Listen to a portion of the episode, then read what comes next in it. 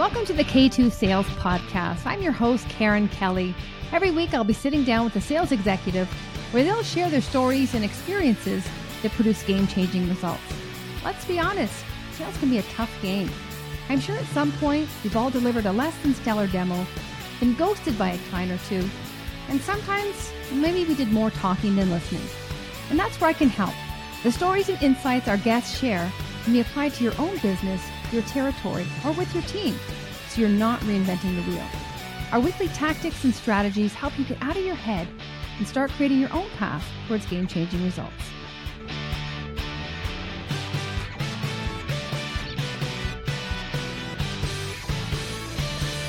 Welcome back to the K two Sales Podcast. I'm your host, Karen Kelly. Now, for those of you who are new to the show, I interview guests who are sales leaders, experts in their field, business owners, and, and they share what they're seeing with themselves, their team, or in the industry that are producing game-changing results. So we don't have to reinvent the wheel. We can learn from their successes or, you know, what, the, what, what they could be doing differently. Uh, time to time, I come on and I share what I'm seeing with myself or my clients and, and, and bring my perspective to the table. And, and today is one of those days. And I want to talk today about the importance of the experience we as sales professionals provide. And, and that ultimately is our job. And sometimes I talk about it so much that I, I have to ask myself, Karen, are you speaking too much about this? Like, is it is it just heightened in your mind or is it actually fact? And I want to just start by sharing a little bit of story of, of how it's it is heightened and it should be heightened. And it's it's kind of what, what we're going through here at home. We're we're going through um we're doing some work around the backyard, and you know what what I compare it to is if you're thinking about the jobs to be done and you're hiring somebody to get a job done, you know for the most part, unless we're a unicorn company, you know we are commodity. So you know at the end of the day, if I'm buying a C R M, it's going to do what I want it to do. If I'm buying an L M S, pretty much is going to have similar functionalities as its competitors. But what continues to remain the differentiator is the experience the sales rep provides. Because at the end of the day, that's what we remember. So two years down the road, when we're using our L M S, when we're using, um, when we're updating our C R M, we remember what that journey was from, you know, the purchase journey and what the support was like, what the, how the person made us feel. Even though we we have a great product, we still go back to, it was a very difficult process, and we remember that. And so I'm in that position right now. And, and the three things that are standing out for me is that we, we will have a beautiful job done when this is complete, absolutely. But the journey is not enjoyable. It's definitely not enjoyable. So it it, it begs you to think, what can I do to create an experience? Back to Challenger, knowing that fifty-three percent of what drives loyalty to our customers is us. Not the brand, not the company, not the cost, you as a sales professional. So knowing that, think about the environment we're in, the economic downturn. Things are tighter. It's tougher to get a decision, tougher to get access to people. You know, there's supply chain issues. There's a lot of things against us.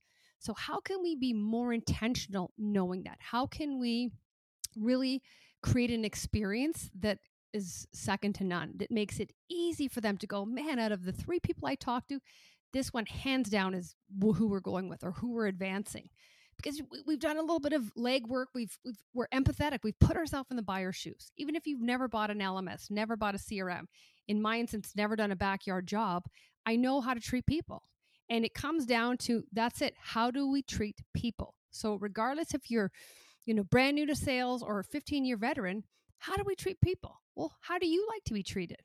And so the three areas I want to talk about today are setting clear expectations, communication, and integrity. And so the first one, you know, this is something I always go back to is if you're ever let down or you're not in the position you want to be, most often you can chalk it up to, you know, clear expectations weren't set. So your understanding and the other person's understanding, there wasn't alignment. And that's usually where balls are dropped. So how can you ensure that you're setting clear expectations? You're using universal language, and you're also inviting your audience to add to it, to confirm it, and just say, are we on the same page here? So I just want to give you an example. Is there overlap in processes? Can you use a visual diagram? Can you get them to recap it? Can you just really ensure that you are very clear with dates, with deliverables, with costs, with everything?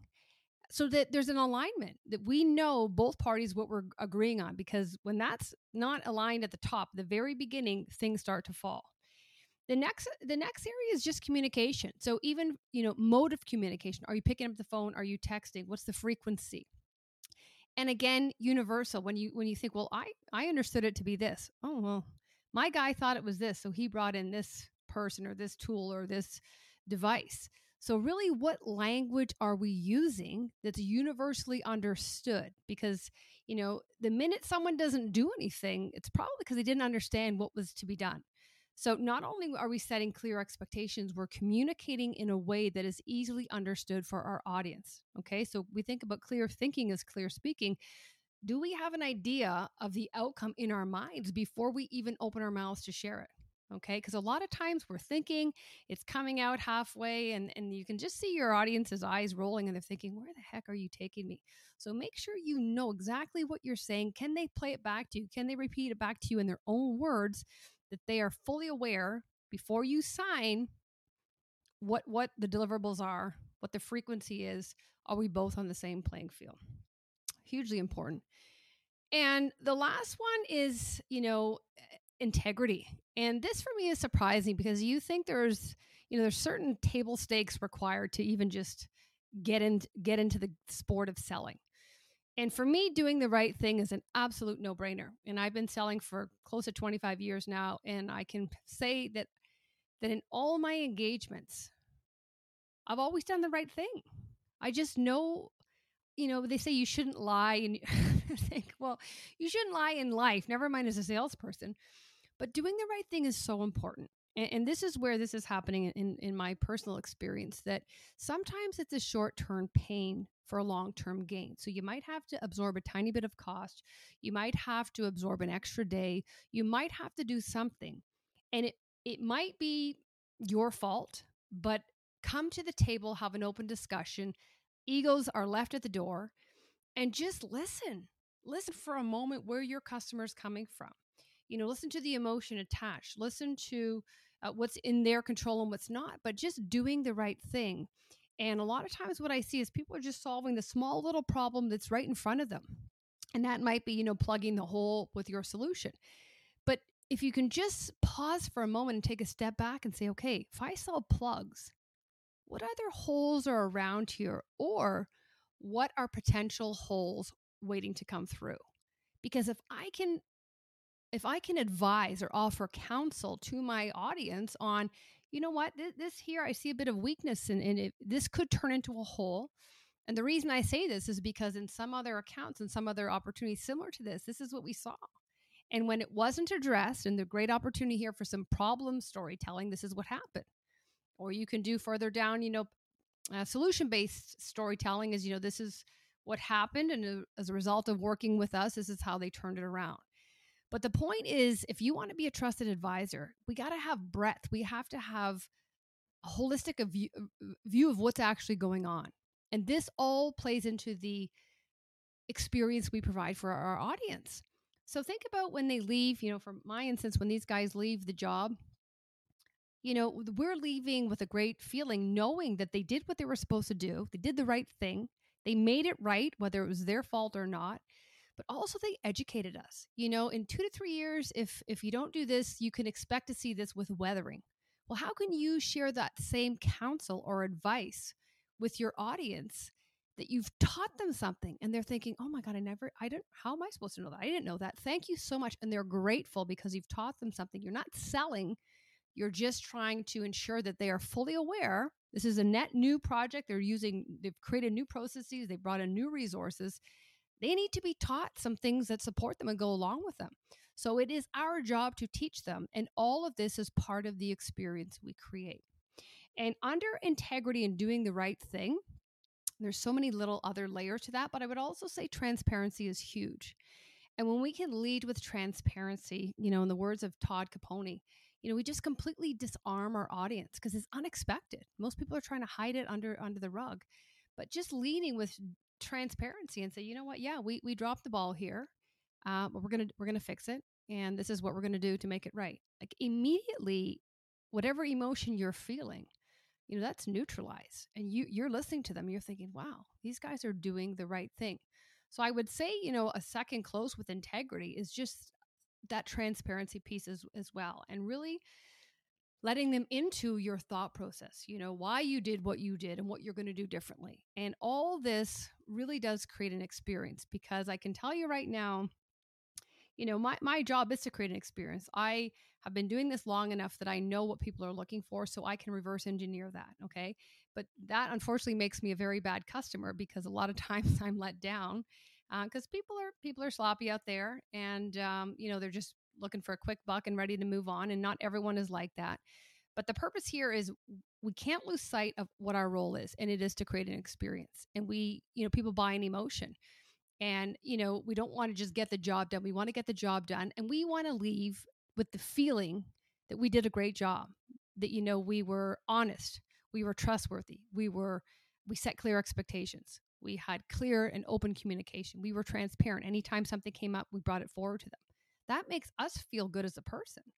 But also for the customer, same thing. We want them to feel all that, because when they do, they will evangelize for you and for your product and your brand. And that's going to return into, you know, repeat business for them, but also they'll start sharing, and, you know, whether it's with reviews or testimonials, but it's going to expand, um, you know, your presence. So bottom line here, uh, in quick summary, is if we think, you know, it's a commodity, uh, commoditized market product, they're going to do what they're going to do anyways.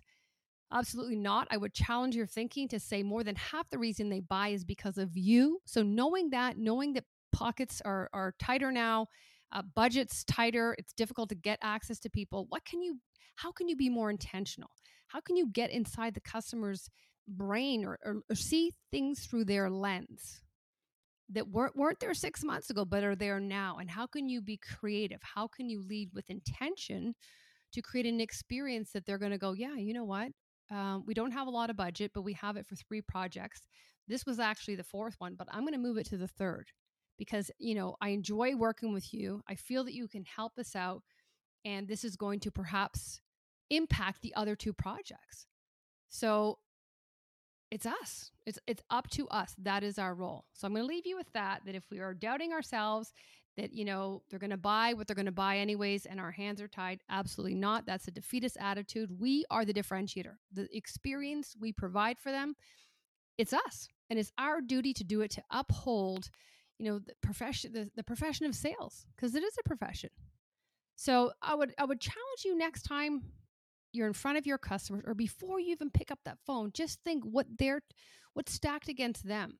You know, what, what is their boss saying to them? What are they challenged with? Well, how can you help them out? So just for, for the first few minutes before you get on the call, just look at things through their lens and say, what can I take off their plate? How can I make things a little bit easier, even if it's unrelated to my product, that's going to create a better experience for them? All we need to do is stand out by a little bit more. If you're ten percent better than the other guy, you know, you're, you've moved up. And I don't want to say just go for bare minimum, but we have to just always be different, always thinking outside of the box. How can we make things easier for them, make it easier for them to buy and leave with that warm and fuzzy feeling? So next time you're in front of your customers, Uh, think about that and put it into practice. Thanks for listening, everybody, and uh, we'll see you next time.